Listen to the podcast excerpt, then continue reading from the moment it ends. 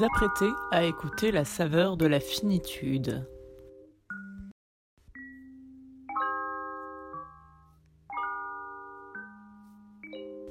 Le podcast qui prend l'horreur au sérieux.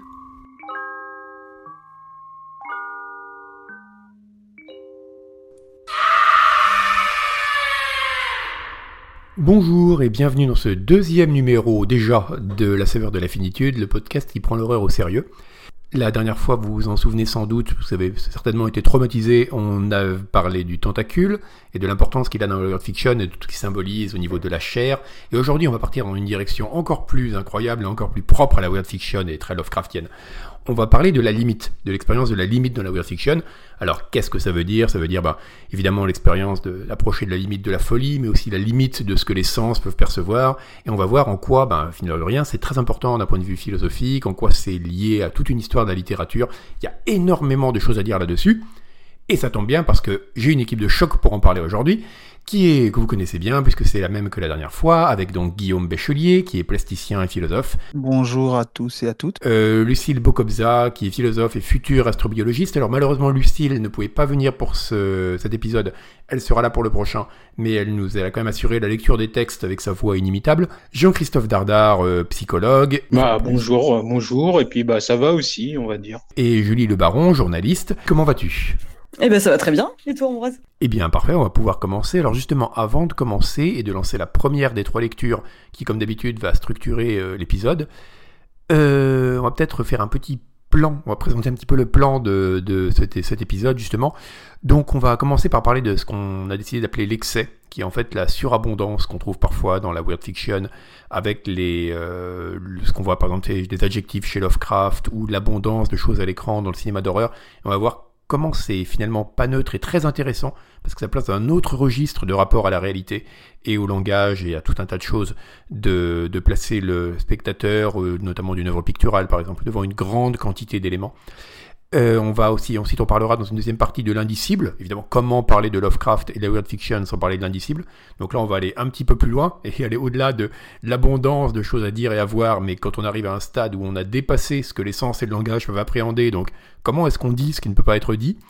Et enfin, la troisième partie, alors là, on va aller vraiment euh, encore plus loin, et on va parler de ce qu'on va appeler les états limites, et même quelque part les, états au-delà de la limite, c'est-à-dire qu'est-ce qui se passe quand on a franchi ce seuil, quand on est allé au-delà de l'indicible, quand on a été exposé à ce qui est au-delà de la capacité de nos sens, au-delà de la capacité de notre esprit, et évidemment la question de la folie, la question des expériences mystiques va se poser. Donc voilà, un petit peu comment on va, euh, comment on va être structuré cet épisode. Et la première lecture, justement, va... Alors, ne prenez pas peur, on va commencer par du Kant, mais vous allez voir, on va tout expliquer après. Euh, pour parler notamment d'une notion qui va beaucoup revenir pendant cet épisode, qui est la notion de sublime, notamment telle qu'elle a été évoquée par euh, Burke et Kant. Et on va, vous inquiétez pas, expliciter tout ça. Mais pour commencer, donc une lecture de Lucille ça, qui va nous lire euh, un passage de l'analytique du sublime d'Emmanuel Kant.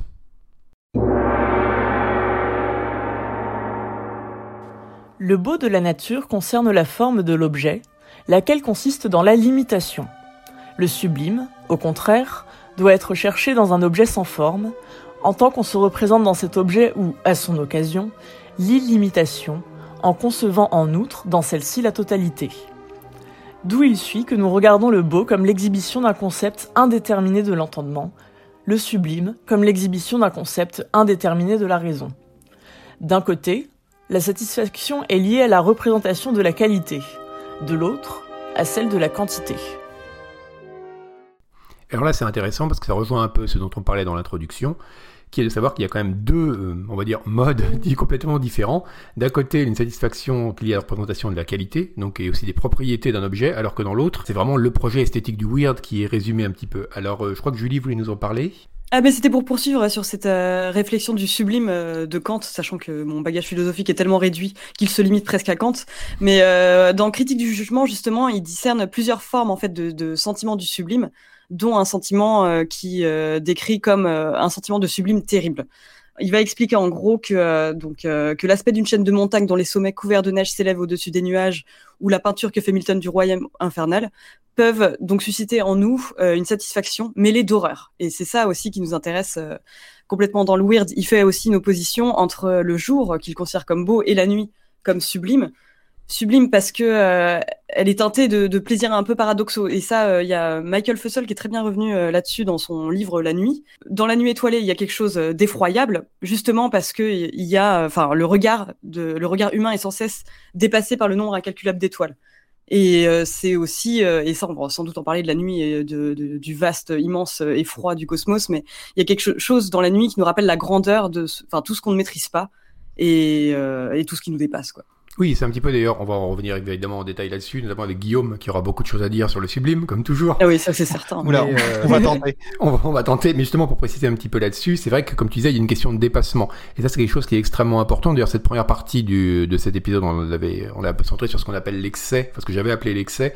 Et c'est aussi d'ailleurs une grande différence. On s'est beaucoup moqué, par exemple, d'un point de vue stylistique de la Purple Prose, de Lovecraft, avec cette espèce d'abondance d'adjectifs euh, qu'on a vu parfois comme un manque de talent, mais en, en l'occurrence, c'est pas du tout le cas. C'est pas du tout une facilité, parce que c'est profondément délibéré. D'ailleurs, dans sa correspondance, Lovecraft encourageait les jeunes auteurs de fantastique à pas abuser d'adjectifs. Donc ça montre qu'il était quand même conscient que l'adjectif pouvait être un problème. Donc chez lui, ça a été un choix.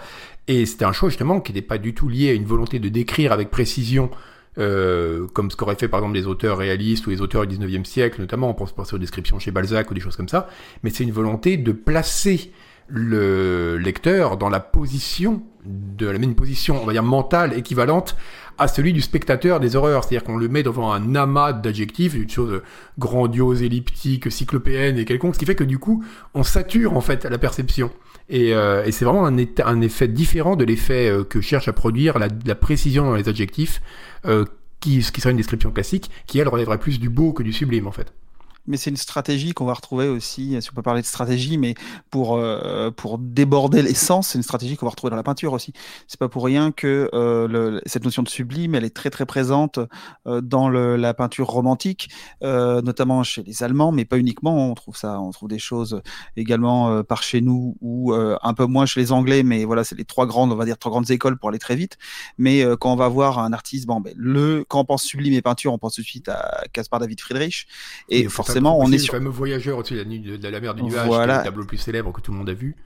Exactement. Et euh, on est face à, à des œuvres qui picturalement sont dans la précision, dans la foule de détails, euh, dans euh, même quelque chose qui est de l'ordre du débordement, qui fait que le, au-delà de la thématique qui est représentée, au-delà de, de, de l'état dans lequel on veut nous plonger à travers la représentation, on a aussi en tant que spectateur tout un travail à faire et un travail qui prend du temps, qui est laborieux, qui est d'analyser cette image-là et de finalement d'avoir. C'est ça qui est très très fort, par exemple pour le avec ce fameux voyageur. Euh, oui, enfin, il y, il y aurait des tonnes de trucs à en dire, hein, mais euh, c'est que on a une image qui est hyper efficace euh, parce qu'on a, euh, on comprend tout de suite ce qui se passe. On a ce personnage vu de dos en haut de cette montagne, on analyse très vite la scène avec le paysage devant lui, mais en réalité, c'est une œuvre qui si on veut euh, vraiment s'y plonger euh, et si on se laisse absorber, nécessite du temps d'observation parce qu'il y a énormément de choses dedans. Donc finalement, c'est ce genre de mécanique, ça fonctionne très très bien et euh, c'est quelque chose qu'on qu'on va retrouver chez d'autres peintres du sublime, d'autres artistes du sublime. Et alors, c'est une question, là, je n'ai pas spécialement gratté le sujet euh, de ce point de vue-là en tout cas, mais je pense que même dans des artistes qui ont des pratiques plus contemporaines et qui, qui touchent au sublime aussi, cette notion de détail et d'abondance, je je pense que sans trop me mouiller, je peux, je dois pouvoir dire que euh, c'est, une, cette stratégie, elle se retrouve euh, chez eux également. Je pense qu'on peut la retrouver aussi dans des, ça je parle sous le contrôle de euh, dans les représentations de l'enfer en peinture, qui sont vraiment Ah très souvent dans ce débordement, dans les pandémoniums, euh, où voilà, il y a toujours cette espèce d'abondance de détails qui fait que c'est des tableaux, quelque part, avant de s'arrêter justement sur chaque détail, on est d'abord débordé par la masse de l'ensemble. quoi. Ah oui, complètement. hein, qu'on soit sur la représentation euh, médiévale euh, qui, foisonne vraiment sur ce thème-là, ou qu'on soit la Renaissance avec Signorelli, des gens comme ça, ou jusqu'à ben, on- Milton était évoqué euh, tout à l'heure, et tout ce que ça engendrait comme iconographie au niveau de la peinture au 19e euh, et enfin 18e et 19e, euh, on est oui, on est toujours dans la surabondance, dans l'excès et dans et dans ça touche de toute manière à des, problématiques qu'on va sans doute aborder plein de fois dans ce podcast, au-delà de cet épisode, le fait qu'il y a un véritable plaisir dans toutes ces mati- thématique qui touche à l'horreur, à la peur, il y a un vrai plaisir de d'esthète et un plaisir de, plasticien à créer toutes ces formes, à y mettre des tonnes de petits détails, de petites choses. Et c'est vraiment le, type de choses qu'on retrouve. Euh, je parlais des, représentations médiévales, mais voilà, c'est tous ces enfers où quand on commence à regarder dans les coins, on voit des petits trucs un peu ridicules, on voit des petits blotins qui montent leurs fesses, ce genre de choses. Il y a toujours un, glissement qui se fait entre euh, le plaisir qu'on peut avoir à faire ces œuvres et le plaisir effrayé qu'on peut avoir à les contempler il y a toujours, il y a toujours quelque chose qui s'articule. Et au-delà de ça, il y a aussi la question simplement dans la représentation, notamment des enfers, que d'un point de vue théologique, c'est aussi extrêmement intéressant parce que c'est quelque part l'enfer, c'est le chaos, c'est à l'opposé du logos chrétien, quelque chose de beaucoup plus organisé. Là, on est dans le tartare, on est vraiment dans une sorte de chaos euh, primordial dont on a parlé un petit peu la dernière fois, dont on va encore parler aujourd'hui avec justement la recherche de l'expérience au-delà des limites on parlait, ça justement, je sais que ça intéresse Julie notamment en tant que cinéphile, euh, de la question justement. Alors il y a, une, critique du cinéma euh, dont le nom m'échappe, je le retrouverai, euh, qui avait parlé des genres of excess, donc les genres de l'excès, qui étaient des genres cinématographiques qui avaient pour but de placer le spectateur dans le même état d'esprit, ce qui rejoint un peu ce qu'on disait tout à l'heure hein, sur l'abondance d'adjectifs et ce qu'elle cherche à provoquer, dans le même état d'esprit que les choses qui sont montrées à l'écran. C'est-à-dire que pour elle, on mettait là-dedans à la fois, par exemple, le mélodrame, avec ce côté très larmoyant, on voulait faire éprouver les mêmes, la même tristesse des héros aux spectateurs, mais aussi l'horreur et le porno. Parce que c'était aussi, on voulait susciter chez le spectateur le même effet que ce qui était montré à l'écran. Et, euh, et ça, justement, je crois que Julie s'y est intéressée notamment. Tu voulais parler de Linda Williams D'ailleurs, c'est Linda Williams. Ouais, Linda, Williams, qui a écrit euh, Genre Infectious.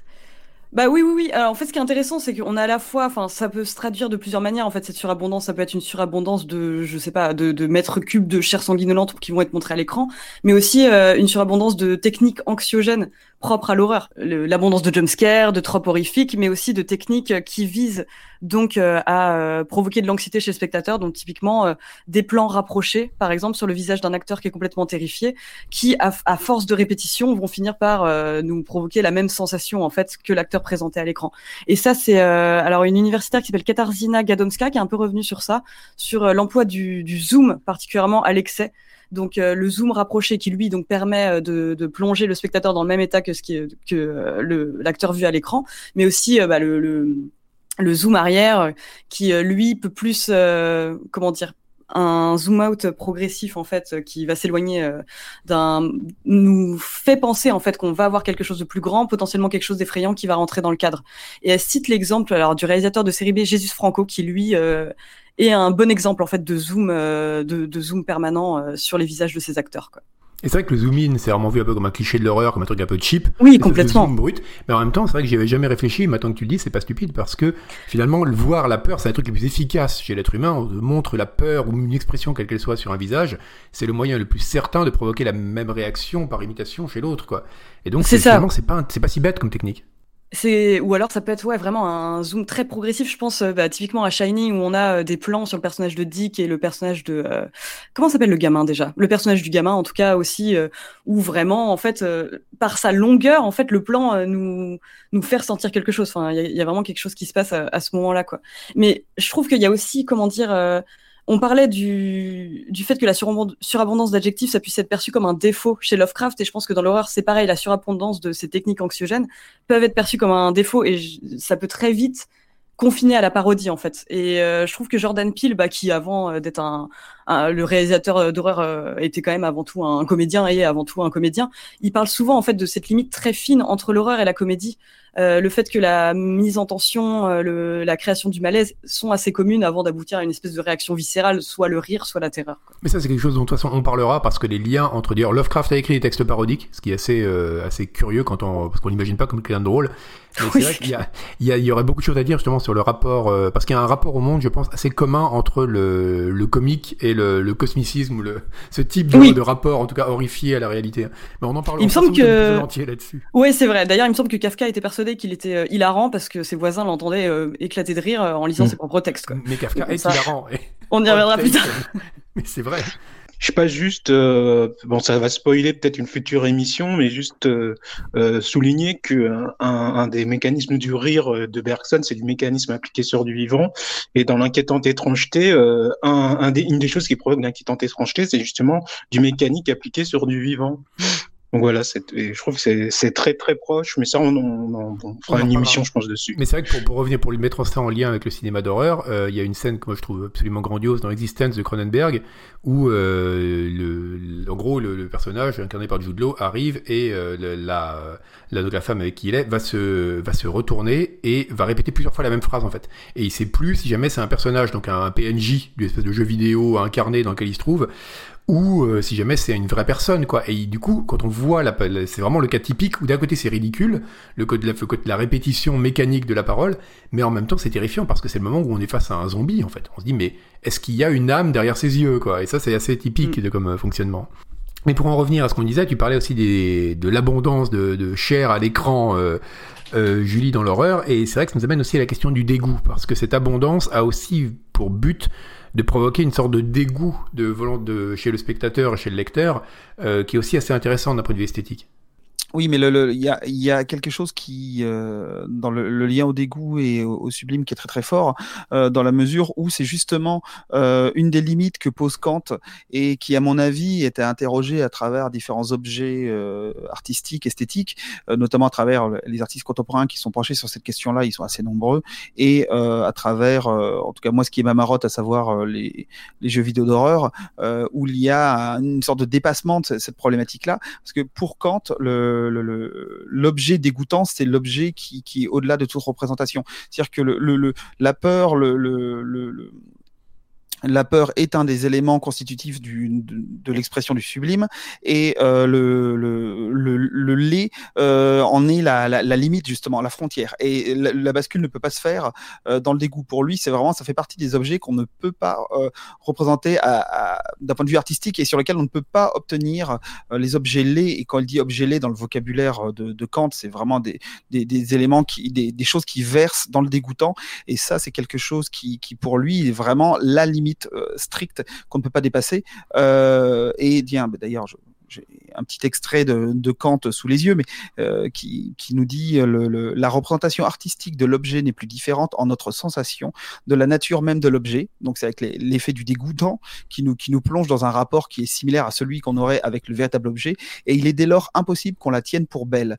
Aussi la sculpture, étant donné que dans ses produits l'art est presque confondu avec la nature, là il est très sympa avec les artistes quand même, a-t-elle exclu de ses créations la représentation immédiate d'objets laids? Donc Kant aurait eu beaucoup de difficultés avec l'art contemporain, je pense, mais euh, ce qui est certain, c'est que on a vraiment euh, cette idée-là que euh, il y a une limite qui sort du champ de l'art et qui été finalement repoussée de plus en plus loin avec les pratiques artistiques à travers le cinéma, à travers le cinéma d'horreur, à travers le jeu vidéo, à travers les arts plastiques. On a cette limite. On voit très bien que voilà, on a il y a des tonnes d'exemples qui montrent qu'on peut aller beaucoup plus loin et tous les amateurs d'horreur n'adhéraient pas à Kant en tout cas, ce qui donne un truc assez assez étonnant d'ailleurs adhérer Mais, d'ailleurs, il n'y a pas uniquement à Kant. C'est ça que Hume euh, disait la même chose. Lui aussi, il considérait que le dégoûtant, enfin tout ce qui était vraiment du registre de l'horrible, ne devait pas, enfin les objets qui occasionnent le dégoût ne devaient pas être représentés. Et euh, Schopenhauer aussi, d'ailleurs, le cas de Schopenhauer est intéressant parce que Schopenhauer disait que il y a deux types d'objets qui pouvaient pas faire, parce que il était obsédé par l'idée de la contemplation esthétique pure. Et il, disait pour lui, il y a deux types d'objets qui peuvent pas faire l'objet de la contemplation esthétique pure parce qu'ils nous ramènent dans la volonté, donc dans le, désir l'incarné, en fait, et le mouvement qui constitue le cosmos éternellement désirant. C'est ceux qui excitent l'appétit sexuel. Donc on retrouve encore ce parallèle entre le dégoûtant et le porno. Hein. Il y aura des choses à dire d'ailleurs. Mm. Et euh, ceux qui justement provoquent le dégoût. Parce que là encore une fois, quand on voit quelque chose de dégoûtant, on ne le contemple pas de l'extérieur, mais comme c'est comme ce que disait Kant exactement. Hein. On est on est impliqué dedans quelque part parce que notre réaction c'est une réaction immédiate et on se comporte face à la représentation comme on se comporterait face à l'objet. Complètement. Il y a l'idée que c'est un déplaisir qu'on ne peut pas feindre en fait. Euh, c'est une réaction qu'on a forcément systématiquement. Il peut y avoir une accoutumance ou un ou un ou quelque, en tout cas une certaine habitude face à des objets euh, qui provoquent le dégoût. Mais en tout cas, c'est voilà, quelque chose qui est euh, qui est forcément immédiat. Il y a des, des choses intéressantes là-dessus de Descartes notamment sur notre rapport à, tout ce qui peut nous écœurer. il prend les références des vers, de ces choses-là, et qui est pour lui quelque chose qu'on ne peut pas entre guillemets on ne peut pas déconstruire. On est forcément renvoyé voyez, et, alors après il y a peut-être des choses à dire du côté des phobies aussi. Là, c'est pas mon domaine, mais je pense qu'il y a des choses comme ça dans cette espèce d'immédiateté. Et là où ça devient intéressant d'un point de vue artistique, c'est que justement, j'évoquais le cinéma, le jeu vidéo, et on pourrait trouver des choses du côté de la bande dessinée aussi autour de, du, du, dégoûtant. Mais il y a à chaque fois, j'évoquais les stratégies visuelles, par exemple liées au sublime chez Friedrich ou les peintres romantiques.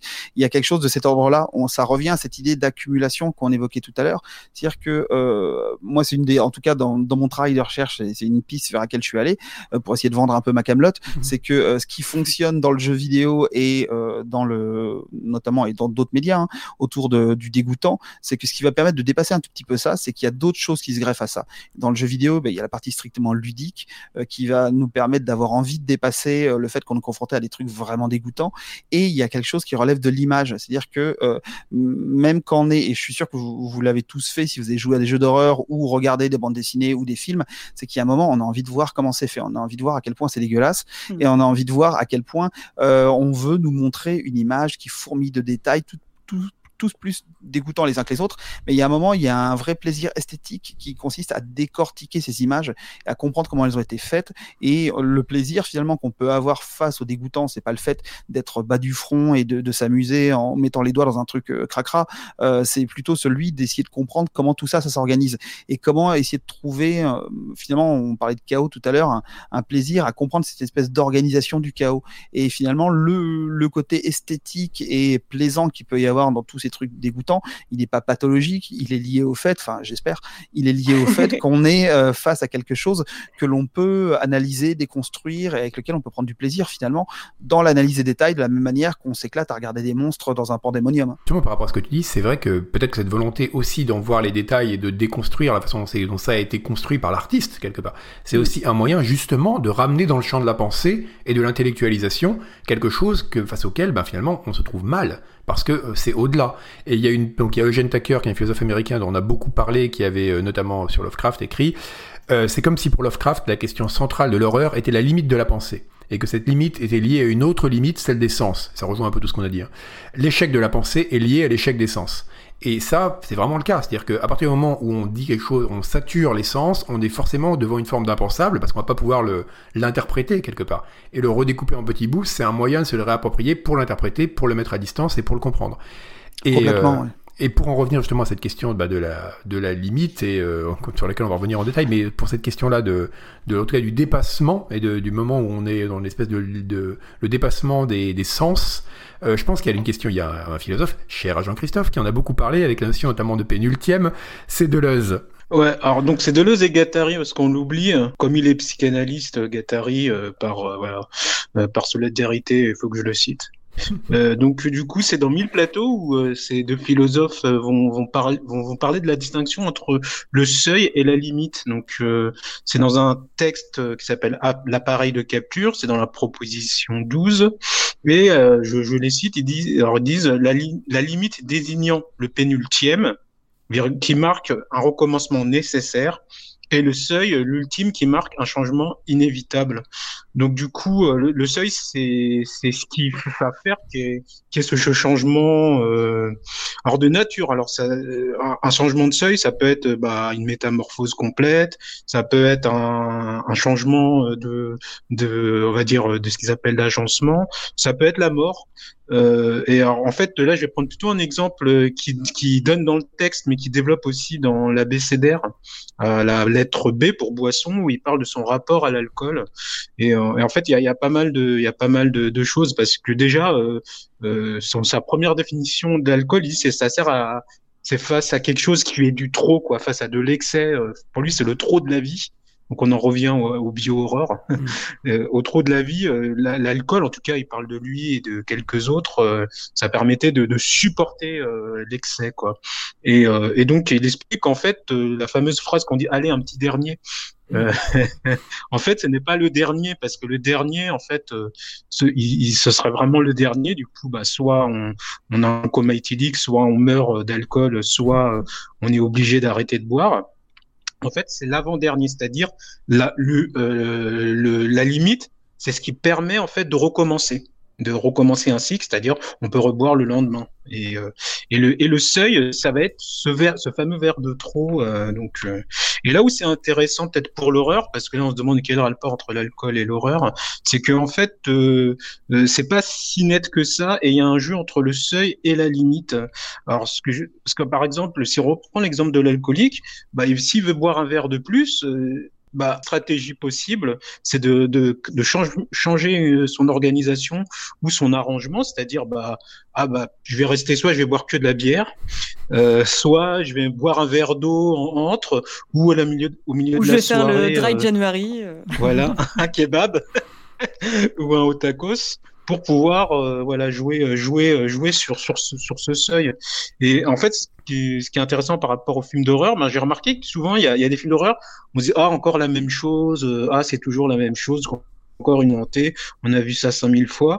Et, et, et pour moi c'est des films d'horreur qui jouent sur la limite c'est-à-dire euh, ils permettent de recommencer de faire d'autres films euh, parce que ça dépasse pas euh, on va dire ce fameux seuil. Euh, et il y a, et il y a pour moi les films d'horreur du seuil c'est-à-dire euh, euh, de deux types. Alors un premier c'est ceux qui sont intolérables. Donc je vais pense je vais citer Cannibal Holocaust Mm. qui euh, je crois que j'ai jamais réussi à voir.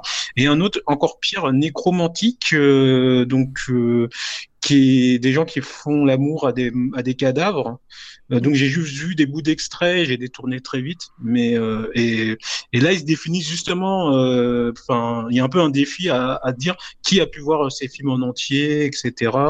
Enfin, moi, je- euh, si je vois les- la plupart des gens qui, qui aiment les films d'horreur, souvent ces deux films ils sont cités comme euh, un truc intolérable, quoi. Il y en a Oui. d'autres aussi. et- Ça mais- fait, ça fait même partie intégrante de la promotion de certains films d'horreur, qui est le film le plus choquant que vous aurez vu, qu'on Ouais, a pu plus voir dans la sortie de euh, The Human Centipede ou euh, Réanimateur à son époque. euh, Enfin, il y a même des films Oui, qui- d'horreur qui, dont le scénario, on va en parler après, intègre cette question du film d'horreur qu'on ne peut pas voir. hein. Voilà, qui est donc de le fameux seuil. Euh, et euh, l'autre façon de jouer sur le seuil, c'est-à-dire, c'est pour ça que je parle d'un jeu entre le seuil et la limite, bah, c'est de réarranger, réarranger les choses, c'est-à-dire euh, soit de trouver une nouvelle voie. Euh, alors moi, dans le jeu vidéo, je pense que le survival horror euh, a, a- permis de jouer ça sur euh, avec Dead Space, ou alors en jouant sur sur des des caméras subjectives, donc avec Rec, par exemple, qui a réarrangé les choses.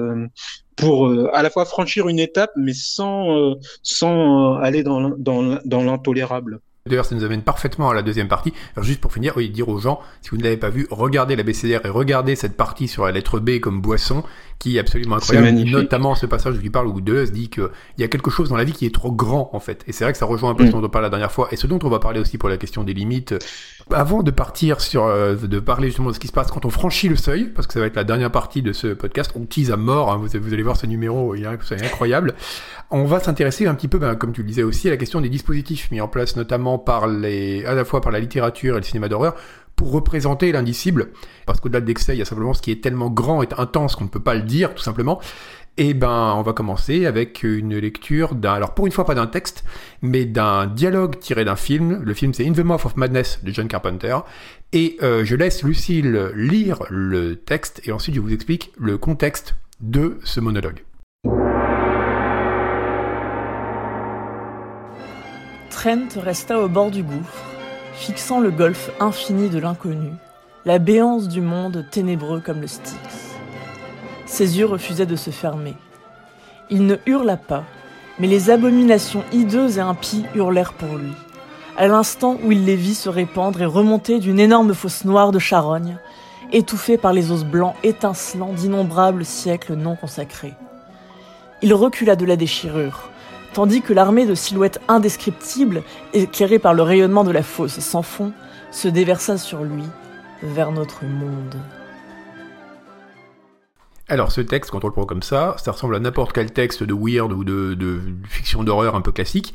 Mais là où c'est assez génial dans le film, c'est qu'on se retrouve à une situation où Sam Neill, donc qui joue le personnage principal, va regarder dans une sorte d'abysse obscur dans lequel on ne voit rien. Et derrière, un, donc euh, Stills, le, la, la, femme qui l'accompagne, va lire, va lire ce texte à partir d'un roman fantastique, parce qu'il y a un roman, je vais pas vous spoiler le film, disons qu'il y a un roman fantastique qui joue un grand rôle à l'intérieur. Et, euh, et, donc elle va lire la description de ce que le personnage voit, de ce que Trent, enfin pas le personnage, mais la personne devant elle voit, sans que ce soit jamais montré à l'écran. Et ça c'est un dispositif qui est absolument génial et qui ben, pose un peu la question de savoir comment représenter l'indicible, notamment pour l'image. Alors on va peut-être parler un peu de la littérature après, mais il y a eu des techniques qui ont été tentées. Alors euh, peut-être que Julie, tu peux peut-être commencer par nous en parler, vu que tu es la spécialiste Ouais. cinéma euh, ici. Oh, c'est me donner beaucoup de beaucoup d'importance et, et de crédit que je ne mérite pas, mais euh, non, en tout cas, il y a, il y a- on peut résumer le souci en fait euh, à pourquoi est-ce que c'est compliqué de représenter l'horreur cosmique à l'écran? Euh, Il y a eu une vidéo très intéressante de Screen de- là-dessus hein, qui s'appelle, euh, enfin, si vous tapez horreur cosmique et Screen, vous trouverez. Mais elle explique en fait que le, souci pour euh, faire un bon film d'horreur cosmique, il faut donc à la fois avoir d'un point de vue extérieur l'esthétique d'un film euh, plutôt axé science-fiction, mais aussi euh, comment dire, le sentiment en fait d'un film existentiel. Et le problème, c'est que la plupart des films se limitent en fait au côté purement esthétique. Donc avec une avalanche de tentacules, de monstres, sans vraiment amener les questions existentielles qui peuvent aller avec, enfin qui sont par exemple propres à Lovecraft, euh, quant à notre place insignifiante dans l'univers et notre incapacité à, à bouger quoi que ce soit euh, dans les grands rouages de l'univers. Quoi. Et à le penser, Et, tout simplement. Ouais, c'est ça, exactement. Parce que c'est préférable de pas y penser en général. Enfin, en- franchement, en termes d'horreur cosmique, j'ai très peu de bons, de, de bons exemples. Enfin, on pourrait citer euh, The Last Wave de Peter Ver, qui par exemple parle d'un d'un avocat en fait qui vit dans une ville qui est aux prises avec des euh, des phénomènes météorologiques étranges que seuls en fait des aborigènes peuvent comprendre. Et euh, finalement, il y a aussi, on peut citer aussi Annihilation euh, pour en revenir à Jeff Vandermeer Mhm. dont que. Guillaume avait cité euh, la dernière fois. Mais c'est vrai qu'il y a ce truc qui est euh, intéressant. En fait, ils vont juste utiliser le pouvoir de la suggestion. Typiquement, quand on demande au personnage de Nathalie Portman euh, de décrire ce qu'elle a vu euh, de l'autre côté, enfin ce qu'elle a vu en tout cas, euh, elle va juste répondre non. Enfin non, je ne peux pas le décrire. Et euh, il y a aussi des exemples typiques de films plus ou moins euh, appréciables. Par exemple, je pense c'est terrible parce que j'ai pas aimé ce film, mais je pense à je pense à Bird Box. Typiquement, en fait, euh, l'horreur n'est jamais montrée. Tout ce qu'on sait, en fait, c'est les conséquences que vont avoir les créatures sur les personnages. On sait que la simple vision de ces personnages les rend fous, les pousse au suicide, ou, et les pousse en fait à faire que euh, toutes les personnes qui les ont pas encore vus les voient pour de bon, quoi. Et c'est euh, Bird Box, ça est très très malin parce que même si je. C'est ça. Ouais, je l'ai pas trop aimé non plus, mais ce qui est vraiment Mhm. génial, c'est qu'ils, dans le dispositif, dans le scénario lui-même, ils intègrent le fait que bah, la chose ne peut pas être montrée, puisque celui qui la voit n'est plus en état de la décrire ensuite. Quoi. C'est ça, ça va juste passer par des petites euh, bribes. On va voir par exemple des dessins de, de, de patients euh, qui vont euh, essayer de dessiner ce qu'ils ont vu, mais aucun dessin ne se ressemble. C'est que des formes un peu menaçantes, mais on n'a pas d'idée précise de ce que c'est. Et euh, pour parler d'un truc qui est un peu, bah, on va on va reparler de The Thing. hein, je suis désolée, hein, je, il faut absolument que je reparle de The Thing. Mais The Thing, ce qui est, ce qui est absolument intéressant, c'est le fait qu'au final, on n'a aucune idée de ce à quoi la créature ressemble réellement. Tout ce qu'on voit, c'est ses phases transformatives, le moment où elle prend la forme d'un chien ou d'un membre de l'équipage, le moment où elle devient un amalgame de tous les scientifiques, mais on n'a aucune idée de ce qu'elle peut être. Enfin, on a que des phases euh, transitoires, quoi. Et euh, c'est un peu la même chose, bah, dans, euh, pour euh, reparler de Carpenter, euh, dans euh, La fin absolue du monde, qui est un épisode de Masters of Horror, qui met en scène, en fait, qui parle d'un d'un film qui suscite la folie chez toutes les personnes qui le voient. Ce qu'on va voir, c'est uniquement des quelques scènes du film, parce que forcément, voir le film dans son intégralité, ça nous ferait juste constater que ça nous a pas rendu fou. Et euh, donc, on va juste voir quelques scènes, et en même temps, on va voir les conséquences directes euh, sur euh, les personnes, euh, par exemple le critique. Dans l'épisode, en fait, il y a le personnage d'un critique qui veut justement euh, expliquer euh, ce qu'il a vu et qui, en fait passe toute son existence à écrire une critique, à la jeter et à la recommencer quoi. Et en fait, c'est ça, c'est euh, c'est comme euh, par exemple les descriptions de Lovecraft où on va retrouver quelques éléments qui sont identifiables et en même temps euh, comment dire un constat en fait du narrateur de son incapacité à décrire le reste. C'est juste euh, le cinéma en fait va juste utiliser un peu euh, des, bribes en fait de description ou des bribes de vision. On sait qu'on ne voit jamais la totalité de la chose. Et ce que je trouve intéressant là-dedans, c'est qu'il y a souvent un recours à une forme de circularité. C'est-à-dire que In the Mouth of Madness, donc de Carpenter, donc euh, dans l'antre de la folie en français, est intéressant parce que c'est un film, encore une fois, qui repose sur une idée de, circul de, de circularité euh, autoréférentielle. On va dire qu'à la fin, le film va devenir lui-même sa propre représentation, et c'est un moyen de montrer une sorte de quelque chose d'incompréhensible au spectateur. Euh, comme tu dis, euh, La fin absolue monde, donc Cigarette Burns en anglais, euh, de Carpenter également, repose un peu sur le même principe, avec euh, une vraie aussi, une vraie question sur le pouvoir de l'image, en fait. Parce que c'est vraiment un film, on en parlait bah, juste à l'instant, là, sur la question des... La, la promotion des films d'horreur qui s'est fait sur le fait, euh, vous, vous c'est le film le plus choquant jamais vu, vous ne nous en remettrez jamais si vous le voyez. Et là, c'est un film justement qui, qui provoque réellement cet effet-là chez le spectateur et dont la description va faire partie du film aussi. On a aussi une scène dans euh, un mec qui tourne des snuff movies qui va avoir une sorte de monologue sur la question du pouvoir de l'image et pourquoi est-ce que finalement une mort pas feinte elle a un vrai pouvoir quand on la voit, ce que ne reconnaîtra pas une morphine. Donc c'est aussi la question de de, ben de, la puissance de ce qui est montré à l'écran. Donc on a toujours un peu cette espèce de structure circulaire. Et ce qui est amusant, c'est que c'est pas quelque chose que le cinéma a inventé faute de mieux, parce qu'on l'a déjà dans la littérature, et on l'a notamment très souvent chez Lovecraft. Et alors le passage le plus incroyable, d'une seule phrase dans Les Montagnes hallucinées, c'est, je cite, c'était l'incarnation parfaite, concrète, de ce que le romancier fantastique nomme la chose qui devrait ne pas être. je trouve ça génial. Que c'est pas un truc qui a été écrit il y a 10 ans, quoi. C'est euh, qui mm. ferait une, on a, on a l'impression d'être devant une parodie de Lovecraft, en fait. Mais lui, quelque part, était vraiment conscient bah, que finalement, on se retrouve forcément, quand on veut décrire ce qui est au-delà de la limite, devant une nécessité de, retourner, de recourir à une forme de circularité, quoi. Et de mettre, de rendre présent l'acte de représenter finalement, que ce soit le cinéma dans les films, ou là le, ce que le romancier fantastique ferait euh, dans le cadre de la littérature. Et ça, cette idée-là, elle, elle, ça va nous permettre de boucler aussi nous, c'est-à-dire qu'elle touche complètement à, l'idée même de sublime. On retrouve cette idée-là travaillée également par Burke, qui l'a travaillé, le philosophe irlandais, qui l'a travaillé avant Kant. Et chez lui, il y a une des manifestations du sublime, c'est ce qu'il va appeler l'étonnement. Et euh, il va aller étudier le fait qu'on est confronté à quelque chose qui relève du sublime et on va se retrouver dans une, on va se retrouver quasiment catatonique, c'est-à-dire dans une position incapable d'être, euh, de proposer autre chose qu'une admiration, le fait d'être dans la, une sorte de, respect face à ce que l'on observe et, euh, finalement c'est ça, c'est cette perte de vocabulaire, cette perte de mots et finalement ce, ce, ce, cette impossibilité euh, de, l'écrivain à décrire quelque chose qui est indescriptible.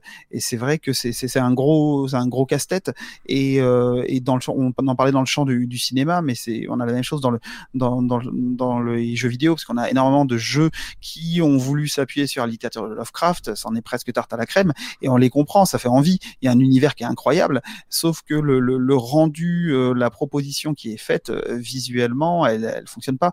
Et euh, moi, je repense par exemple au dernier jeu en date, à savoir Call of Toulouse par Cyanide.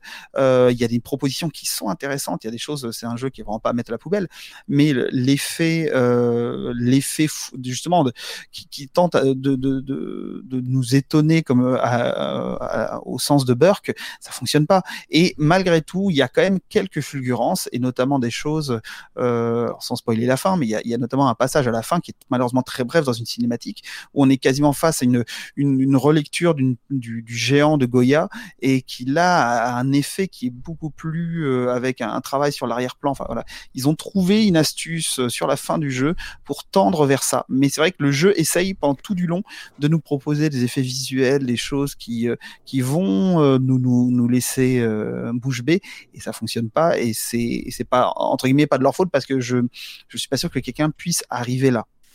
Ouais, c'est intéressant parce que, enfin, le fait que tu décrives que ce passage est réussi parce que c'est une cinématique justement, un moment où le, le joueur n'a aucune emprise sur ce qu'il voit, quoi.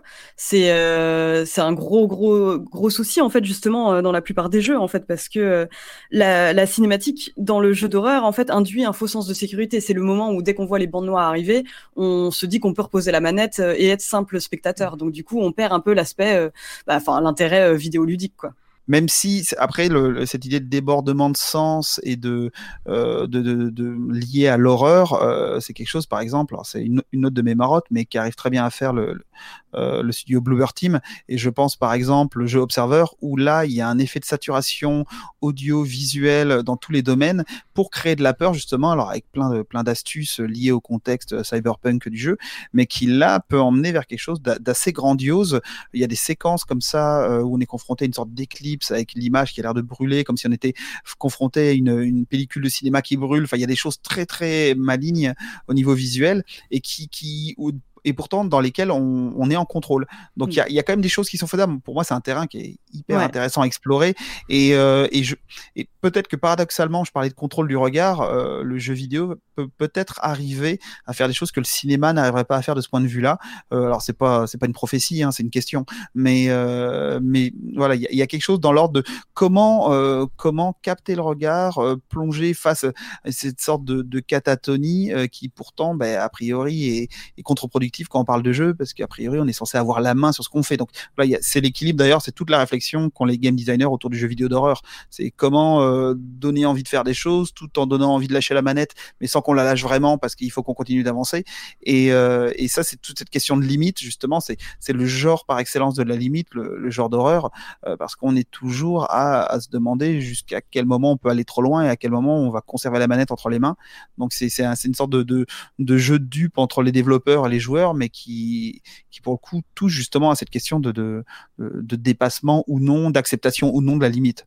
Mais il y, a, y a un jeu qui est, dont on n'a pas parlé, mais qui est intéressant justement pour parler des dispositifs euh, qui mettent en jeu justement le, le média. Eternal Darkness, Sanity's Requiem, qui Oui. est un jeu qui est vraiment très intéressant parce que justement c'est un jeu qui, pour, pour euh, se poser la question de la folie, de la limite et pour vraiment désarçonner le, le, le joueur, impliquait le dispositif, comme on peut le faire, là, le cinéma et la littérature d'ailleurs, euh, dans l'horreur. C'est-à-dire que par exemple, quand on avançait dans le jeu, on pouvait rentrer dans une pièce et on la pièce était la même, mais c'était présenté de façon qu'on a l'impression que c'était un bug de la console, donc on savait jamais trop si c'était vraiment voulu ou pas. On pouvait voir le volume de la télé qui se mettait à se baisser, euh, alors sans raison. Euh, Enfin, a- des fois, il y a- on pouvait même rentrer dans une pièce quand le niveau de santé mentale du personnage était trop bas, je crois, et on avait une sorte de pseudo cinématique de fin qui nous disait euh, merci, bientôt l'épisode 2, merci d'avoir joué, et les crédits déroulaient, et d'un coup ça coupait, on revenait dans le jeu, et on savait. Il y avait le fameux coup de la le fameux coup de la de la corruption de sauvegarde où le jeu d'un coup nous disait que notre sauvegarde était morte et que voilà oui. la partie était finie. qui provoque la vraie terreur. C'est ça, c'est ça la vraie terreur, c'est de perdre ta sauvegarde. Et, et juste sur la question en fait de, de comment dire de diriger le regard du du joueur, enfin c'est c'était assez intéressant. euh, Il y a les développeurs de Resident Evil. euh, euh, justement du remake du 2 qui était revenu dessus même si bon euh, pour tout ce qui est question euh, de montrer l'indicible on repassera hein, c'est pas vraiment le cas de Non. le cas de Resident Evil Ils sont dans mais en fait hein. ouais c'est ça ils sont plutôt dans l'explicite mais ils s'étaient posé la question de comment est-ce qu'on va faire pour passer de la première personne de Resident Evil 7 à la à la troisième personne justement où euh, on a moins ce sentiment de claustrophobie euh, euh, de terreur euh, enfin de où le joueur euh, se trouve moins euh, le- la solution qu'ils avaient trouvée en fait pour euh, passer à la troisième personne, c'était justement bah, de poser des balises en fait, de diriger le regard avec des jeux de lumière et puis des, euh, des obstacles quoi. Enfin c'est un un artifice un artifice un peu grossier mais ça marche ça marche très bien quoi. C'est vraiment un des fonctionnements enfin, de, de base du, du game design euh, de l'horreur, c'est-à-dire c'est jouer sur l'occlusion du regard, Mm. jouer sur sa capture, le fait à la fois d'attirer avec des choses qui vont relever du dégoûtant justement. Clairement, c'est une série qui ne mise pas, qui mise sur le grandiloquent, mais qui mise pas sur le sublime. Mais alors, je sais pas si ça c'est aussi lié au fait qu'il y a un certain rapport au kitsch, puisque quand on voit Ah la scène d'intro, euh, on dirait du, du mauvais Romero. Peut-être il y a, il y a quelque chose de. Alors, euh, je sais pas parce que alors, c'est c'est très compliqué parce que faut pas oublier que c'est japonais euh, et euh, que euh, ils ont un rapport aussi à l'excès dans leur dans plusieurs dans leurs plusieurs plusieurs on va dire dans, dans plusieurs productions même dans plusieurs genres. Si on prend le takusatsu par exemple, donc euh, quel est Bioman, les, les- voilà et, et autres. Euh, euh, en fait, euh, il y a un rapport à l'exagération à la fois dans et il y a pas mal de parallèles avec euh, les films d'horreur et il y a des takusatsu d'horreur et puis c'est quand même lié au kaiju, euh, enfin donc des films de monstres à la base. Et euh, il y a il y a y a un truc qui, qui fait que c'est difficile. Enfin moi je, je suis assez fan, mais mais pour beaucoup de gens euh, en Occident c'est difficile de voir ce genre de production parce que tout est exagéré. Le jeu il est exagéré. Les, on peut même penser euh, bah, mais ils savent pas jouer quoi. Ces acteurs, ils sont, c'est trop abusé. Euh, donc on pourrait dire limite c'est du AB production, Euh, mais en fait c'est pas ça. C'est que tout est dans l'excel et euh, et, euh, et peut-être il y, a, y a quelque chose comme ça che- dans dans dans dans leur dans en tout cas dans le dans la cinématographie japonaise qui est euh, du de de l'excessif quoi. C'est vrai que j'aurais jamais pensé à faire le lien entre Bioman et le sublime, et maintenant que tu le dis, c'est pas, c'est pas si stupide que ça. On parlait des a- zooms tout à l'heure. Il y a les Bah ouais, de ouais. sur les zooms. C'est vrai que la question, mais ça, là, ce serait, faudrait presque en parler à des spécialistes et à des théâtreux, mais c'est vrai que dans le jeu, dans l'excès du jeu, il y a aussi quelque chose, et notamment Mm. dans l'excès des réactions, et aussi, c'est vrai que dans l'abondance de monstres géants et de choses comme ça, il y a quelque chose qui relève de, qui est de cet ordre-là. Et ça doit être une des raisons pour lesquelles, d'ailleurs, on a tous connu ça, je pense, dans notre génération, cette espèce de fascination pour cette espèce de représentation de monstre, c'était un peu le monstre de la semaine euh, avant X-Files, hein, avec- où il y Mm. avait vraiment à chaque fois un monstre dégueulasse et plus grand, plus tentaculaire qui apparaissait. Et c'est vrai que c'est quelque chose qui est aussi de cet ordre-là, hein, qui est aussi de l'ordre de on va vous, on va vous jeter quelque chose d'énorme au visage en fait. Oui, non, juste, ça me faisait penser dans le lien, dans le lien au théâtre, il y a bien évidemment le lien à la tragédie. C'est quelque chose. Un des, je parlais de, de, de Burke et de Kant pour le sublime. Euh, un des auteurs aussi qui a été assez marquant sur ces, sur ces sujets-là, c'est Schiller, qui lui l'a analysé du point de vue euh, de la littérature et, du théâtre, et qui va parler notamment du, du fait que voilà une une œuvre doit, enfin, qui vers le sublime, en tout cas qui cherche à, provoquer cet effet-là. C'est une œuvre qui doit se vouloir touchante et touchant dans le vocabulaire de, de, de Schiller. C'est pas très tendre, c'est bien au contraire quelque chose qui, est capable de, provoquer un pathétique qui va euh, être ressenti et vécu dans sa chair quasiment par le spectateur. Et d'ailleurs, je me sentirais très mal de, parler de théâtre sans parler du roi en jaune de Chambers quand même, euh, parce que là, on a parlé de la fin absolue du monde et c'est vrai que ça repose euh, essentiellement sur donc ce recueil de nouvelles de Chambers en fait qui qui parle d'une pièce de théâtre qui conduit, euh, qui conduit les gens qui la lisent dans son intégralité à la folie. Enfin, qui, ça provoque un choc esthétique, en tout cas chez les gens. C'est tout ce qu'on sait, quoi. Et euh, ce qui est intéressant, c'est que il y a un premier acte qui est complètement anodin, qui justement euh, donne un faux sens de sécurité aux gens et qui, les, qui leur, leur donne envie en fait de lire la suite, qui contient des révélations tellement insupportables qu'ils deviennent complètement fous. Et ça, c'est, euh, enfin, tout ce qu'on sait. En fait, ce qui est intéressant, c'est que dans le livre, on n'a jamais une vision globale de, une, une vision total en fait de, de, cette pièce de théâtre. Enfin, forcément, sinon ça ne marcherait pas. Mais tout ce qu'on sait, en fait, c'est des petites bribes de, de l'acte 2. Euh, on sait juste qu'il y est question d'une dynastie dans la cité ancienne de Carcosa, des profondeurs nébuleuses du lac de Ali, enfin des, des noms justement euh, qui nous sont familiers parce qu'on les retrouve chez Lovecraft euh, plus tard. Quoi la question du, justement du, du choc esthétique, syndrome de Stendhal et tout ça, c'est vrai que c'est amusant de voir que c'est quelque chose qui a aussi été utilisé après par le film d'horreur. Enfin, c'est quelque chose qui existait déjà avant, quoi. L'idée qu'il pouvait y avoir une œuvre qui avait une puissance telle qu'elle allait euh, provoquer une marque durable chez le spectateur, quoi. voire des effets physiologiques. Cigarette Burns, hein, c'est. Oui, ouais, on reviendra. Bah ouais, c'est ça, on y revient. on a parlé donc de, l'excès, du débordement. On a parlé du. Là, on était presque au-delà du seuil dans ce qui ne pouvait pas être représenté. Tu parlais du touchant. Là, on va parler de ceux qui ont été touchés et ceux qui ont franchi le seuil. Donc là, on va carrément passer de l'autre côté, de la côté de la reconfiguration justement, pour ceux qui ont dépassé, euh, qui ont dépassé la limite. Et pour entamer cette troisième partie, euh, Lucille va nous lire Moby Dick, et fois-ci c'est le chapitre 93, Le naufragé. Par temps calme, nager au large est une affaire aussi simple pour un nageur entraîné que de voyager dans une voiture suspendue pour un terrien. Mais l'affreux sentiment d'abandon est intolérable. L'intensité avec laquelle l'être se ramasse en lui-même au sein d'une aussi cruelle immensité. Seigneur, qui peut la dire? Voyez comme les marins, lorsque, par calme plat, ils se baignent au large, voyez comme ils se serrent contre leur navire et se bornent à longer ses flancs. Par un pur hasard, ce fut le navire qui sauva enfin Pipe. Mais depuis ce moment-là, il déambulait sur le pont comme un idiot. Du moins, c'est le terme qu'on lui appliquait. La mer moqueuse lui avait laissé son corps borné et noyé l'infini de son âme. Elle ne l'avait pas noyé tout à fait cependant, elle l'avait plutôt entraîné vive dans les profondeurs prodigieuses où les formes étranges du monde primordial encore intactes glissaient ici et là devant son regard passif. La sagesse, sirène avaricieuse, lui révélait ses trésors amassés et parmi les vérités éternelles, joyeuses, cruelles, je n'ai jamais, Pipe voyait dans les innombrables insectes coralliens l'omniprésence de Dieu qui, hors du firmament des eaux, tire les orbes immenses des atolls. Il voyait le pied de Dieu posé sur la pédale du métier à tisser, et, parce qu'il le disait, ses compagnons l'appelaient fou. Fou aux yeux du monde, sage aux yeux de Dieu. Et c'est en s'éloignant de la raison humaine que l'homme arrive enfin à l'esprit du ciel, pour qui la raison n'est que folie et frénésie. Devant le bonheur comme devant le malheur, il n'éprouve plus que l'indifférence absolue, qui est celle même de Dieu. Alors là, on a le, donc pour situer un peu, c'est vrai que c'est le, moment où le personnage de Pip, qui est le petit matelot sur le bateau, va tomber dans les flots pendant euh, une, chasse à la baleine, enfin pendant la chasse à la baleine en l'occurrence, et ils vont réussir à le repêcher in extremis, mais sauf que Pip, il va rester un peu fou en fait, et il va être un petit peu, il restera toujours différent suite à ce passage qu'il a eu de l'autre côté des flots justement. Et, euh, et, cette scène, ce qui est amusant, c'est que moi j'ai lu Moby Dick euh, tard, j'ai lu Moby Dick après notamment avoir vu Event Horizon de Paul Anderson, donc le bon film de Paul Anderson comme on l'appelle. Et, euh, ce qui est amusant, c'est que je me suis dit, mais cette scène de Pipe qui tombe dans l'eau, c'est exactement la scène de, euh, de du personnage de Justin dans Event Horizon. Donc, Event Horizon, on résume un peu pour ceux qui ne connaissent pas, c'est un groupe de de gros, des Marines, mais c'est en gros de sauveteurs de l'espace qui vont aller voir un, retomber sur un vaisseau qui utilisait un nouveau système de propulsion, et on s'aperçoit que ce système et ce vaisseau est passé en enfer en fait, est revenu de l'enfer.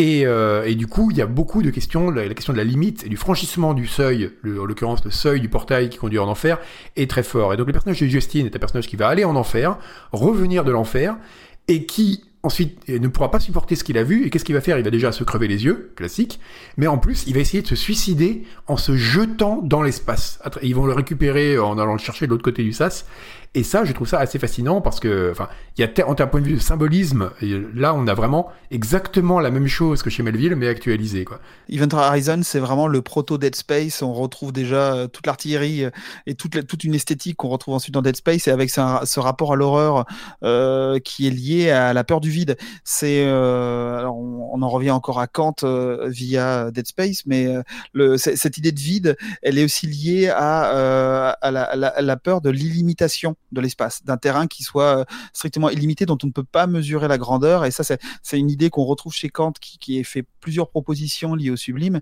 Et une de ces propositions, c'est le sublime mathématique. C'est le sublime d'une conception euh, mathématique euh, du, monde qui nous dépasse, qui dépasse notre entendement. et c'est ben, un peu, le, je pense, l'angoisse que chacun peut éprouver si on se met à réfléchir deux secondes à l'infini ou à des, problématiques telles que le, le Big Bang ou le fait que de qu'est-ce qu'il y a avant le Big Bang, vu qu'il y a un, vu qu'il y a ce commencement-là, bah voilà, tout, tout, ce qui peut générer de l'angoisse dans l'astrophysique et qui, touche clairement à la métaphysique. Euh, et euh, cette idée-là, c'est vraiment quelque chose qui va permettre d'articuler un, rapport au vide spatial qui, qui, euh, qui repose à la fois sur le fait que bah, c'est un terrain qui est dangereux, littéralement, concrètement, on y manque d'oxygène, on y manque de tout, et on n'y trouve rien entre guillemets. Et, et, le fait soit, on, on peut pas trouver terrain plus hostile parce que la mer, à la limite, on tombe, mais on peut espérer flotter. L'espace, le problème va être vite réglé. Donc on a, cette idée-là, plus le fait que il y, a, toute cette dimension spatiale au sens propre du terme, cette étendue, et qui renvoie, ben, pour faire le lien encore une fois avec avec Pip et avec Melville, qui renvoie à la, conception qu'avaient les Grecs de la mer, en tout cas une des visions de, chez les Grecs de la mer, pourtant c'était un peuple on ne peut plus marin, mais la, mer était comprise comme, et c'est ce, qui nous est montré par, j'en reviens encore à, Jean-Pierre Vernant et à Marcel Détienne et à leur euh, formidable ouvrage sur les Russes de la pensée, où ils traite de, du, du, rapport du marin à la mer et comment le marin peut réussir à frayer un chemin dans une, une étendue qui est comparée au tartare grec, donc à savoir à l'enfer. Parce que c'est un espace qui est non orienté. Euh, euh, si on se retrouve au milieu de la mer sans être un marin aguerri, ben on a beau euh, voilà euh, pouvoir voir le ciel étoilé, si on ne sait pas comment le lire, on n'ira pas bien loin. Euh, et euh, on est on est privé de, de, direction fixe, tout est mouvant, aucun repère n'est régulier. Et, et ça, c'est une comparaison qui est complètement valable avec l'espace, qui fait que quand bien même on pourrait être dans une situation, on va dire, de survie dans l'espace avec de l'oxygène et tout ce qu'on veut, euh, ça va être une autre question pour s'y diriger. Et là, on est même, c'est encore pire qu'à la mer parce qu'on est à 360 degrés. La mer, au moins, on reste à la surface. Mm. Mais voilà, il y a, y a, cette idée-là qu'on est face à un espace qui est euh, indomptable, qui est euh, illimité et euh, ne serait-ce que la mer, quand bien même, on sait bien que c'est pas aussi illimité que l'espace, quand bien même on se retrouve sur une petite barque au milieu de la mer, ça nous fait le même effet. Hein. Et donc voilà, y a, ce sont des lieux de dépassement et ce sont des lieux qui, qui, peuvent nous engouffrer complètement. Et ça fait partie des exemples que donne Kant euh, dans, sa, dans sa démonstration pour, euh, le, pour ce qu'il appelle le sublime pratique, euh, notre rapport à un sublime qui serait lié à des forces qui nous dépassent. Et euh, bah, il prend l'exemple de la tempête et de la tempête au bord de la mer. Et on peut facilement imaginer, pour éprouver ce sublime, euh, parce que c'est toujours l'idée qu'on retrouve chez Kant, c'est que le sublime, il peut s'éprouver à partir du moment où on sait qu'on est quand même relativement protégé du danger. Et euh, bah, on peut imaginer l'idée d'être en haut d'un phare au bord de la mer au milieu d'une tempête où l'on sait que a priori, à part si on a vraiment vraiment pas de chance, on est protégé de cette tempête, mais on pourra en éprouver la puissance et la, la, la, la sauvagerie, euh, voilà. Et, euh, et c'est finalement quelque chose de de l'ordre de la tentation et on parlait de, de, de, Event Horizon avec ce personnage qui se jette dans le vide de l'espace. Moi, ça me fait penser aussi, même si la, problématique n'est pas exactement la même, ça me fait penser à Sunshine de Danny Boyle. très, très, bon film à ce niveau, très bon film sur le sublime. Qui est très chouette. Hein. Et le, le, personnage du capitaine qui, qui euh, bon, euh, je ne sais pas si je dois un peu. On peut résumer au moins le, pitch qui, en gros, le soleil tombe en panne. c'est tout à fait ça. Et, en gros, on, appelle les EDF de l'espace. on envoie un vaisseau qui va aller vers le soleil pour euh, le rallumer, va redéclencher la fusion nucléaire et rallumer le soleil. Et sauf que en approchant du soleil, ils vont petit à petit devenir fous devant l'ampleur et la masse simplement de ce qu'ils ont devant les yeux, quoi. Et on retrouve le lien, tout à fait, le, lien qu'on retrouve avec Event Horizon, c'est qu'on retrouve aussi l'idée d'un, autre équipage qui, lui, on va essayer de comprendre ce qui lui est arrivé et qui, lui, a complètement euh, coulé une bielle euh, par rapport à ce qu'ils ont vécu dans l'espace. Et euh, notamment, voilà, c'est quelque chose qui va, qui va être reproduit par ce nouvel équipage que l'on suit. Et et il y a un personnage, le personnage, en tout cas, il y a un personnage, je ne vais pas trop spoiler, qui lui va complètement se livrer au soleil et se laisser brûler, de, mais brûler dans un état contemplatif. Il va accepter d'aller voir. Il y a un dispositif visuel qui revient très très souvent, qui est très intéressant. C'est euh, à l'avant de leur espèce de navette qui a, une, forme très particulière. Il y a une sorte d'écran qui mmh. qui, euh, qui serait une sorte de, de verre fumé euh, futuriste et dont le dont on peut régler le, niveau d'ouverture. Est-ce que l'on va plus ou moins laisser rentrer la lumière? Et plus ils avancent du, proche du soleil, plus le, réglage doit être fait de manière à ce qu'on laisse rentrer un millième de ce qu'on l'on voit. Et, et eh bien ce personnage-là va va ouvrir ce dispositif pour, pour vraiment euh, être littéralement euh, transpercé euh, par la lumière et dans une sorte de, de, de, de révélation au sens vraiment religieux du terme. Et mm. cet abandon-là, cette acceptation de franchissement de la, du, de, de la frontière, c'est quelque chose qui est commun à ces, à ces deux films et qui relève clairement d'une expérience du sublime, mais avec quelque chose, une expérience transgressive, parce que là, on sait qu'on va au-delà de notre zone de confort, si on peut dire. Oui, mm. avant peut-être de laisser pas la, je laisser la parole à Julie pour la question de, justement de, des expériences mystiques dans l'espace, qui y aura des choses à dire là-dessus. Mais, euh, mais notamment, là, la différence, c'est que tu disais que le sublime, normalement, il sait dire comme l'horreur, c'est des choses qu'on éprouve pleinement quand on éprouve un sentiment de sécurité. Parce qu'on peut encore en jouir quelque part. Mais là, le point commun entre Pip, entre les personnages de Sunshine et entre Justin dans Event Horizon, c'est qu'eux, ils ont franchi, ils ont été exposés justement à cet espace brut, complètement en dehors du monde humain, complètement soumis à la puissance des forces naturelles. Et quand on est arrivé là, quand on a franchi ce seuil justement, et là ça, nous revient, ça revient à ce que disait Jean-Christophe, hein, bah on rentre dans une configuration différente en fait quelque part. Et on ne peut plus revenir à un état antérieur. Donc ça peut être la folie mm. chez Lovecraft avec mm. les gens qui sont allés trop près, qui en ont trop appris sur le mythe, hein, ils ont perdu trop de points de sanity.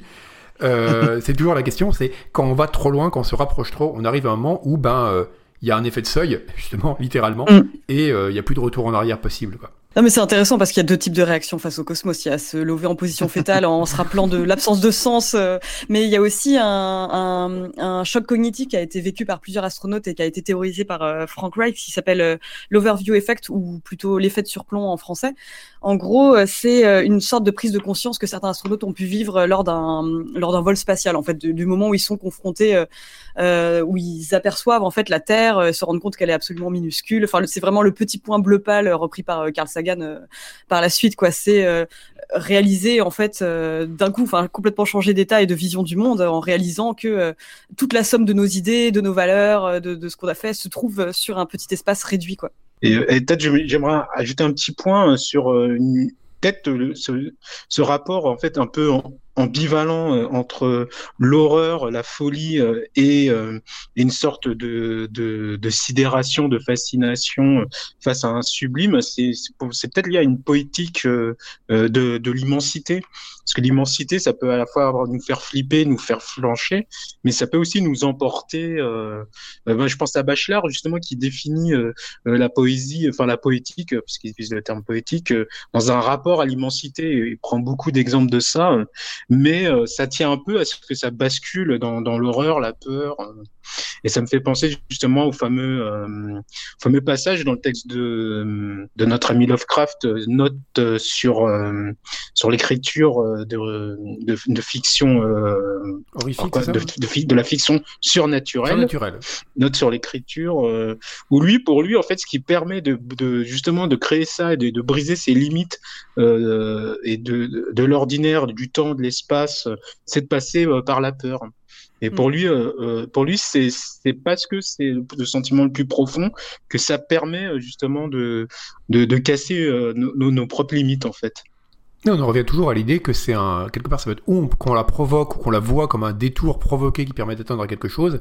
Il y a toujours la question de l'immédiateté en fait. C'est-à-dire, on va plus être dans une sorte de rapport distancié aux choses, mais il y a un moment où on va être en contact avec les choses elles-mêmes. Donc ça peut mal finir dans le cas de pipe, ou ça peut être euh, aussi l'occasion d'un emportement esthétique euh, intense. Mais on retrouve toujours cette idée, en fait, sous une forme ou une autre. D'ailleurs, on parle de, enfin, de, de, personnages qui ont été confrontés, qui sont directement passés de l'autre côté, mais il y a aussi le cas de, du personnage de l'astronaute dans la neuvième configuration de William Peter Blatty, donc qui est connu pour avoir fait le roman euh, L'Exorciste. C'est son seul film d'ailleurs, si je ne m'abuse. Très bon film, d'ailleurs, méconnu et très bon. Ah bah que tu m'as recommandé, ouais, c'est qui est vachement bien. Et en fait, justement, dedans, t'as le personnage d'un astronaute qui, au moment en fait d'être envoyé sur la Lune, euh, refuse d'y aller. Il refuse de franchir le seuil. Et euh, il a un, il a un monologue que j'ai noté qui est vraiment euh, assez chouette où il explique Vous voyez les étoiles tellement froides, tellement loin et tellement seules. Tout cet espace que du vide, tellement loin de la maison. J'ai tourné encore et encore autour de cette maison, orbite après orbite. Parfois, je me demande ce que ça ferait de ne pas s'arrêter et de tourner seul là-haut pour toujours. Et si j'arrivais là-bas sur la Lune et que je ne revenais pas, c'est sûr qu'on meurt tous un jour, mais j'ai peur de mourir seul, si loin de la maison. C'est un, passage magnifique. Et ce qui est dingue, c'est que, bon, déjà, ça rejoint ce qu'on avait dit sur le fait que, bah, finalement, quand on arrive à l'exposition, à l'espace, aux forces naturelles, dans la mer, on est coupé du monde humain, en fait. Et c'est ça qui est terrifiant aussi. C'est la solitude qu'il y a là-dedans. Et c'est aussi le propos d'un autre film absolument incroyable, qui est Altered States de Ken Russell. Donc, un film de 82 qui est un, des meilleurs films euh, fantastiques jamais réalisés, ça n'engage que moi. Et euh, en gros, bon, l'idée du film, c'est que c'est un personnage qui, via une question d'isolation sensorielle, va petit à petit arriver à régresser à des états antérieurs, d'abord de sa propre mémoire, mm. puis de la mémoire de l'espèce, et il va remonter comme ça petit à petit jusqu'au Big Bang, en fait, plus ou moins. Et euh, là, il a un monologue qui est quasiment le même, qui est mm. J'ai vécu l'ultime moment de terreur, qui est le début de la vie, c'est le néant, simple, hideux, le néant. L'ultime vérité, c'est qu'il n'y a pas de vérité ultime. Et il est terrifié par ça. Et ce qui va le sauver, c'est qu'il va, il va être, bon, en gros, il est avec une femme qui s'est disputée et finalement ils vont pas divorcer parce qu'il dit, bon, moi, il reste l'amour qui me rattache au monde humain. Mais dans les deux cas, on a quand même quelqu'un qui dit, euh, l'alternative, c'est d'être jeté euh, seul. Enfin, on en parlera dans d'autres, euh, dans d'autres épisodes du podcast, mais c'est vraiment lié. Hein, ouais. Ouais, puis c'est un film qui est quand même d'une puissance visuelle assez folle. Enfin, je veux dire, le... c'est quand même marrant parce que Ken Russell, c'était vraiment pas le premier choix en fait euh, des, euh, du studio. Hein. Je crois que c'était le 27e choix. Avant, ils avaient pensé à Kubrick, à oui, Sidney Pollack, ou à Robert Wise. Ouais, c'est ça. Et euh, finalement, ils, ils ont vraiment bien fait. Et je crois que c'est peut-être le premier film de Ken Russell qui a été aussi bien accueilli par la critique dès sa sortie. Quoi. A raison. oui, oui, puis en plus les autres étaient quand même plus un côté euh, footrack, euh, parfois érotico-chelou qui euh, ouais, Érotico-chelou, c'est un bon terme. Auprès de la critique académique, même si, enfin, j'adore Ken Russell, hein, mais c'est particulier, on va dire. Hmm. Et il y a un autre film qui pose la question de la limite, peut-être sous une modalité un petit peu différente, mais qui est très plus, connu que la 9 configuration et Altered States, c'est Hellraiser, euh, alors qui est vraiment très très intéressant à ce niveau-là. Euh, bah, ça forcément, je laisse le psychanalyste en parler. Ouais, pour l'érotique chelou. Ah oui, c'est moi. Donc, euh... bon, en plus, ça va permettre de faire le lien pour, euh, à la, cette notion de seuil et de limite. Euh, pourquoi je l'ai j'en ai parlé en fait. Euh... donc du coup, euh, en fait, donc Hellraiser, c'est un film, mais c'est d'abord une nouvelle euh, qui a été écrite en 86 par Clive Barker film est sorti en 87, donc c'est allé assez vite. Il a écrit et réalisé le film. Donc du coup, Hellraiser, qu'est-ce que c'est? Bah, C'est un film d'horreur où on a, on, arrive, on a, un, personnage qui résout une sorte de casse-tête qui s'appelle la boîte de Le Marchand. Euh, et en fait, euh, y a des quand il le résout, il y a des chaînes qui arrivent, qui déchiquettent euh, tout le corps. Enfin, c'est très beau. En fait, c'est ça, c'est très beau et en fait, ce qui est propre à, à Hellraiser, c'est que c'est de l'horreur très beau, c'est très poétique. Euh, et en même temps, on voit des choses bah, horribles. Hein, c'est quand même de, la chair déchiquetée. Hein. Et donc que ça fait apparaître euh, un ordre qui s'appelle les Cénobites. Et, euh, donc ces êtres euh, vivent en fait atteignent leur niveau on va dire de sorte, c'est pas encore des divinités, mais euh, d'être supérieur euh, par, euh, par une souffrance intense. Et en résistant à cette souffrance-là, eh bien, ils deviennent des cénobites, donc commandés par le fameux Pinhead, qui est un prêtre des enfers. Dans les comics, il deviendra même un dieu. et, en fait, ce qui est intéressant, c'est que ce que montre le film, c'est que ça, euh, on est dans une, moi, ce que j'appelle un masochisme du seuil. Ça veut dire qu'en fait, c'est un masochisme euh, qui est de l'ordre d'un toujours plus, toujours plus, toujours plus, des intensités, des intensités. C'est ce que, euh, bah c'est ce qu'on, en psychanalyse, on appelle plutôt euh, la, jouissance. C'est-à-dire toujours plus, comme le capitalisme, quoi, c'est ça, toujours plus.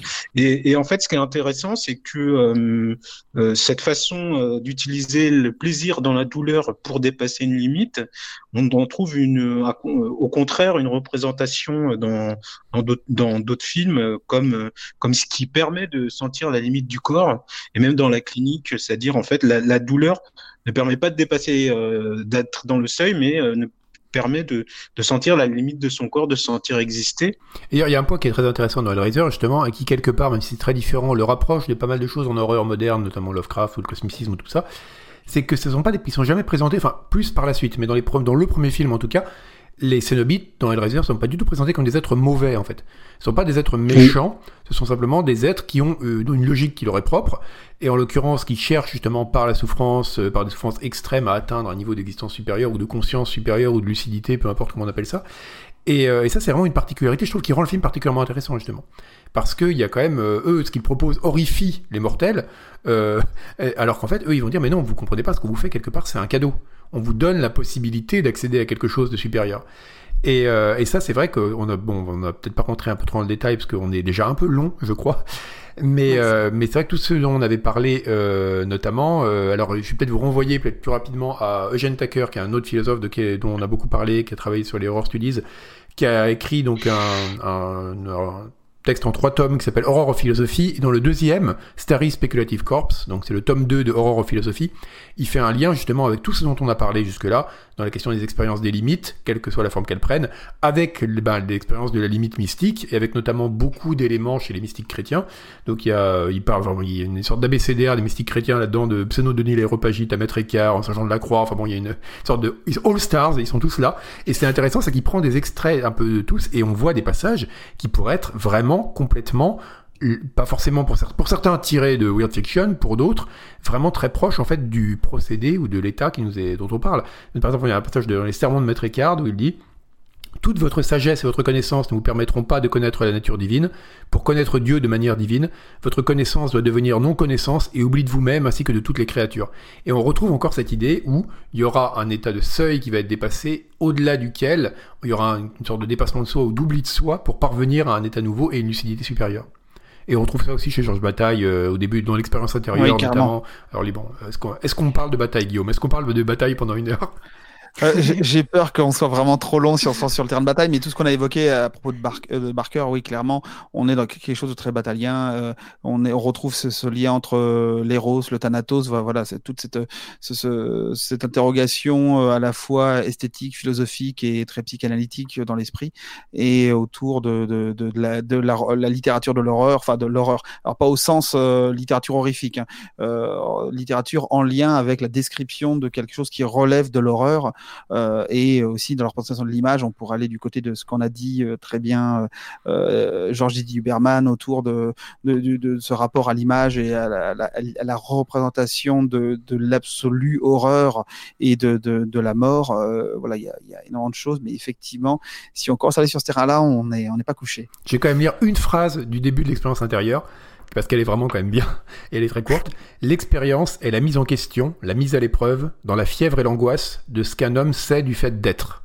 Et ça, c'est vraiment fascinant, parce que c'est vraiment ça, c'est même pas du fait d'être soi-même, ou le fait de... C'est du fait d'être, le simple... Et ça, c'est quelque chose qu'on trouve notamment bah, dans tout ce qu'on a dit jusqu'à présent, hein, dans le... Mm. Le franchissement des limites, on est vraiment en contact avec l'être lui-même, et qu'est-ce qu'on en sait finalement? Qu'est-ce qu'on peut plus en plus qu'en savoir, même en ressentir?